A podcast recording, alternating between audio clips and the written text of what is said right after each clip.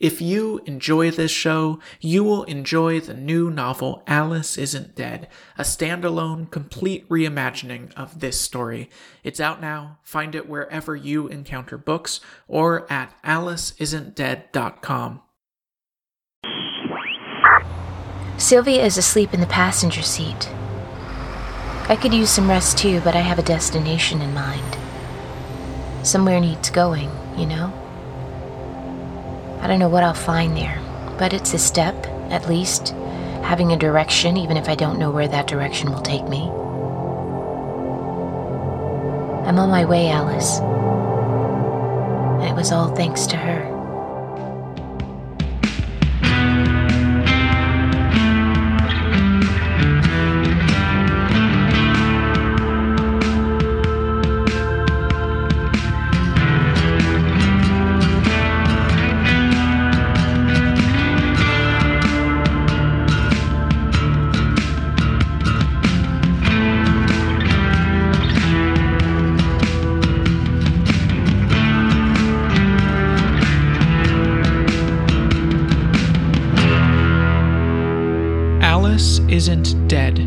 Joseph Fink. Performed by Jasika Nicole. Produced by Disparition. Part 1, Chapter 6 Sylvia. I couldn't just leave her there, not on the side of the highway like that. What do you know? she asked. First thing she said, even before her butt hit the seat. What do I know? I said. Uh, lots of things. I know you're a kid and you shouldn't be on the side of the road like that. So I guess if we're making a list, we could start there. You stopped and looked at one of those billboards, the new ones. You were looking at one of them and crying. Do you know who put them up? You must know something. I didn't say anything. Started driving. She smelled strongly of something I couldn't place, like a walk through a park, but condensed into a single overpowering scent floral but also herby. It was intense. Okay, maybe you don't know anything, she said. Fine, I don't know anything either. I had a lot of questions for her, obviously, but I just let us both stew in it for a bit. She kicked my book pile out of the way to make room for her feet. Brat. What's your name? I asked her. Sylvia? Sylvia Parker. I've heard that name somewhere, I said. I couldn't for the life of me remember where.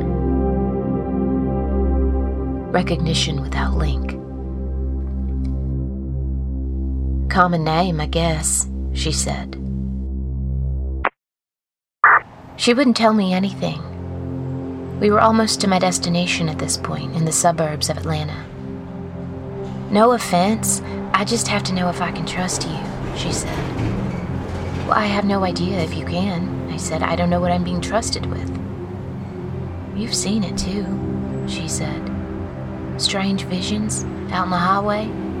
The road takes weird turns for you, same as it does for me. What have you seen? I said. What have you seen? She said and smiled.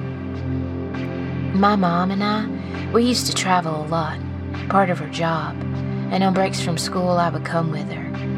Lots of time in cars. We started to see what other people were missing between the rest stops and the Taco Bells. There's something dangerous out there. There's a crack somewhere, and something terrible is seeping through. Do you know what that something is? I asked. Hmm, she said. Don't you wish sometimes that you could forget? That you could just have your memory wiped and then you wouldn't be a person wandering, but a person who was almost somewhere, a person about to arrive, and when you arrived, you could just stay? You could just stay? Yes, I said. Yeah, God, yeah, me too, she said. When I dropped off the shipment, she hid. I didn't ask her to. I don't think she needed to. The people at the supermarket seemed friendly enough, and I don't think there was anything sinister about the pallets of cereal I was delivering. But she crouched on the floor of the cab, flipping through my books. After the delivery was done, she crawled back up into the seat, She held up The Girl from Hoppers by Jaime Hernandez. Is this one any good? She asked. Hell yeah, it is. Okay, she said, considering the cover for a moment before tossing it back by her feet. Hey, I need to ask you something. Or to do something. And I can't tell you why. Would you do it? My first impulse was sarcasm or similar, but instead I just sighed. Honestly, probably, I said. Okay, I need to get to Swansea, South Carolina. Can you take me there? South Carolina is the complete opposite direction from where I'm going. I have to get to the distribution center and. She cut me off. I wish I could tell you everything, but I can't. I'm asking though, you're the first person I've talked to, like really talked to in, I don't know, weeks, months? I need you to take me to Swansea. It has to do with, you know. She gestured, her hand circling out to indicate all the things neither of us were willing to specify. I snorted and shook my head. Sylvia, I am an adult okay? I am an adult woman with a job, and that job says that I have to go to the distribution center, not drive a teenager hundreds of miles to a town I've never heard of for reasons that that kid won't even tell me. I am a responsible goddamn adult. Swansea is not the most bustling of towns. Everything seemed nice, but also empty. Life had left this town, I think. There was less of it than there once was. Sylvia directed me to an easy stop on the highway, across from a farm stand that was closed, and not one but two different car washes, both of which were also closed. I pulled the truck up to the side of the easy stop and turned off the engine. Nothing covert about a truck like this. The ass of it nearly blocked the entrance to the parking lot. So, what now? I asked. We wait, she said and she picked up the Jaime Hernandez book and started reading. All right then, uh, I'm getting some jerky. You want anything? She didn't look up from the book. Suit yourself. There was a flyer in the window of the Easy Stop. The Easter Sunday Bash, hosted by DJ Rob Dog, quote unquote, the blind man in command. Underneath that, it said, Remember, we are all sexy grown ups. Ladies 21 are over and gentlemen 25 are over, please. Easter Sunday was a couple months ago. The guy at the counter was withdrawn. Didn't comment on my truck or my choice in snack. Didn't comment on anything. Seemed laid back, which was fine with me. In the truck, I ate my jerky and waited and waited. The sky changed its shade and then its color. Sylvia got fidgety. He was supposed to already be here, she said. Who was? I asked. Let's just ask inside. We went inside, and Sylvia asked the guy at the counter if he had seen a cop car in this parking lot recently, specifically a cop car from Georgia. The guy's eyes widened, and he shook his head. I revised my impression of him. He wasn't laid back, he was terrified. He had seen something, and he wanted desperately to forget. I leaned in, tried to make my voice quiet and gentle. Man, hey, now look at me. I'm gonna need you to look at me in the eyes, okay? I know what you've seen tonight. Now, I have seen terrible things too, and so has this girl, and as long as we're all quiet, nothing is going to change. Those terrible things are going to keep on happening. Do you want to live in a world where what you saw is possible? Or do you want us to try to change that? I held his gaze. I'm sorry, he said. So I said, Okay, okay, how about this? Whatever scared you, my man, Know that I can be so much scarier than that. His mouth twitched downward and his fingers fidgeted. I, I just don't know what you're talking about, he said. And as he said it, he pointed past the back wall of the store it. Didn't take long poking through the leaves to find the cruiser that had been rolled there. No blood, but the seats had been torn up, slashed over and over. And Sylvia, she collapsed on the hood of the car. Just went limp, gave up. She stayed there for a minute or two, letting whatever hope she had allowed to build in herself fade. And then she started telling me a story. Next to a gas station a couple hours north of New York City, Sylvia and her mom saw the Thistle Man, or as she knows him, as I guess the world knows him, the Hungry Man. They saw him take a man from his car. They saw what he did to that man. And her mother did what I could not. She tried to intervene, tried to get the police involved, get other people involved. After that, Sylvia didn't have a mother. She went back to Georgia, was moved from home to home.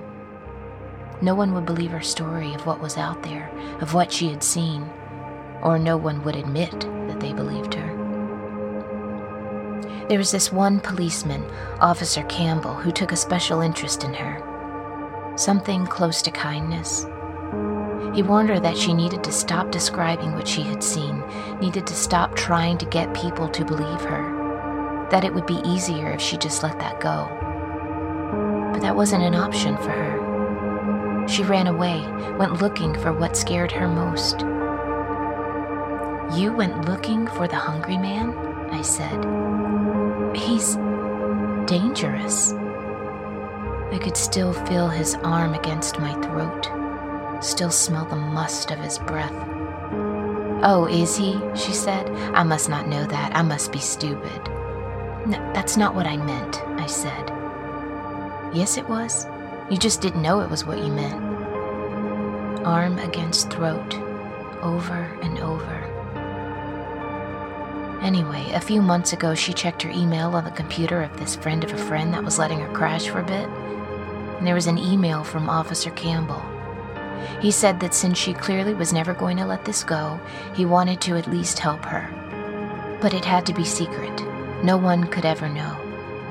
He told her to meet him at this date and time in the parking lot of the Easy Stop in Swansea, and he would give her the information he had been able to find, all of it. I think he hoped that somehow I could put a stop to it, or at least tell the world, she said. I don't think he knew what he had signed up for when he signed up for it.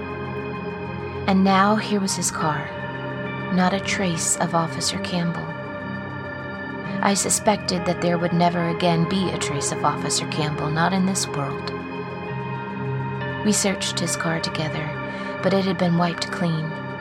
No blood, the computer destroyed, no scraps of paper, no sign of what he might have been able to tell us. We searched quickly because we both felt it, that it wouldn't be safe to hang around much longer. Okay, uh, okay, she said. He was based out of a precinct in Savannah. We'll go there, see if he left anything that could tell me what he wanted me to know. I am not helping you break into a police station, Sylvia. You know, you dragged me a ways out of my way, but you are not landing me in jail. I have my own search to get back to. All right. Take me to Savannah, drop me off. I'll be fine on my own been fine on my own for a while. I can't just. I started, and she waved that off. Well, of course you can. You already want to. I'm giving you permission. Take me to Savannah, leave me near that police station, drive away. You don't ever have to hear about this again. Okay, yeah. Okay, I said. I'll take you to Savannah. Thank you. She didn't sound annoyed or angry. She sounded maybe even relieved. What is it you're looking for, anyway? What did you lose to end up circling these roads like me?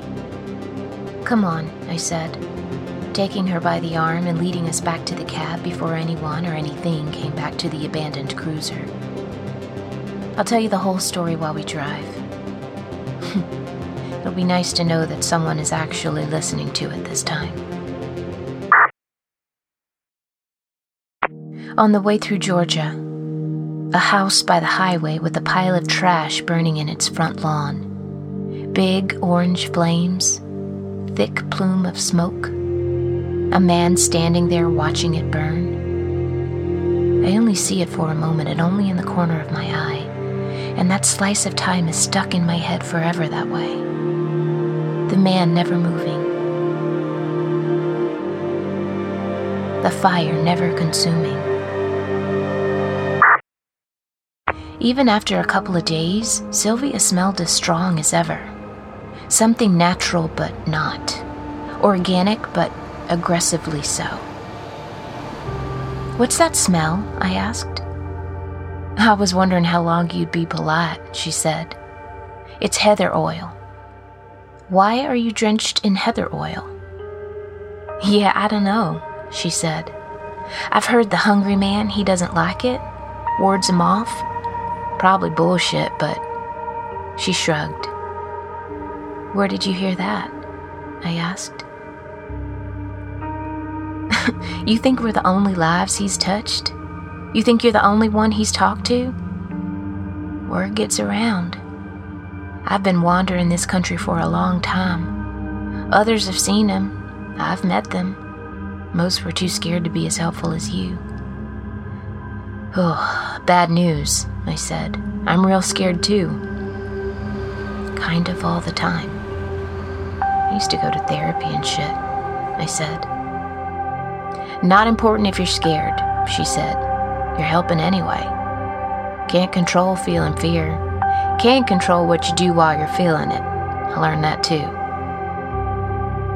A hard won lesson of life on the road? I asked. She laughed. nah, I used to go to therapy too. Anxiety bros? She held up a hand and we made a perfect contact high five, even though I didn't look away from the road. Sure, anxiety bros. I'm still only taking you as far as Savannah, though. Then I have to get back to my thing. I know, she said. Man, I hope you find her. Yeah, I said. And then she said, Hope she wants to be found. Yeah, I said. Yeah. I stopped the truck by this big park a few blocks north of the station. Savannah looked like the way you might vaguely remember a city looking. Brick buildings sagged into themselves. The trees were more moss than tree. Gutter punks. Kids who have run away out of choice, not out of fear. They clustered around the south side of the park, two of them catcalling passersby, the same line over and over. They'd removed themselves from the system enough to stop showering, but not enough to stop harassing women. I parked next to the Mason Hall. The sign was bizarre crudely hand drawn Mason symbols, a series of smaller hand drawn icons, a pentagram, a chicken, I swear to God, one of them is Link from Legend of Zelda. Maybe Link is a mason. I walked with her as far as the station. This is as far as I can take you, I said. I know. Listen, thanks, though. Give Alice my best. She walked away. I watched the kid walk toward the station and I turned back to the truck and I just couldn't. I couldn't let it happen like that. Sylvia! I shouted. She stopped. Yeah? She said. Let's break into a police station, I said. She smiled. Thank God. I kept thinking, she's gonna offer to help me, right? And then you didn't, and I was like, man, I thought she was a good person. so I'm a good person now? Good? Hmm remains to be seen. You're cool, though. Let's do this. And we did.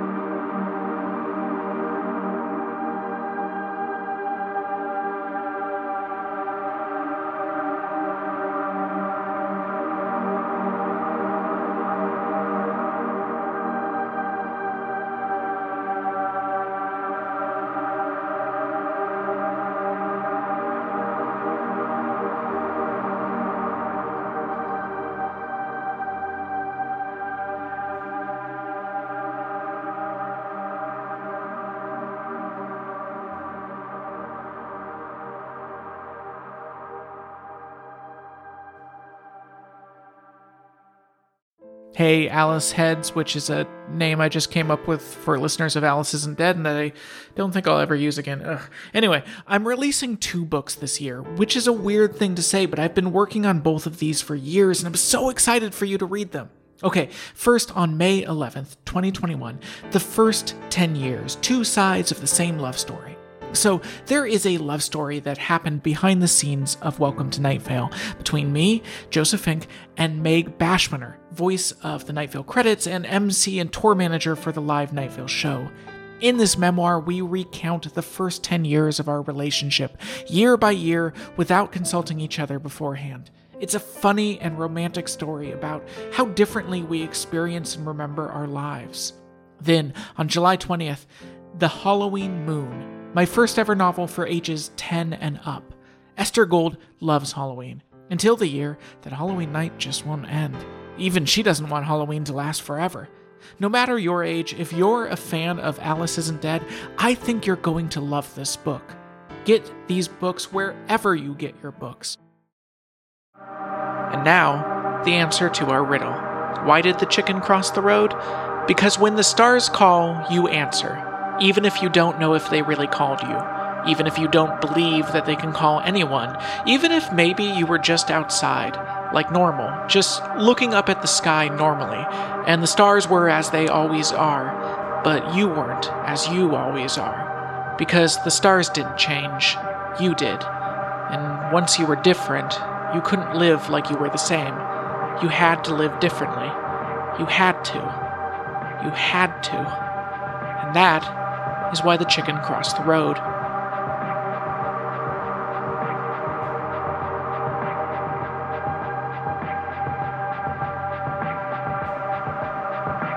This has been a production of Night Vale Presents. Find out more about us and our shows at nightvalepresents.com.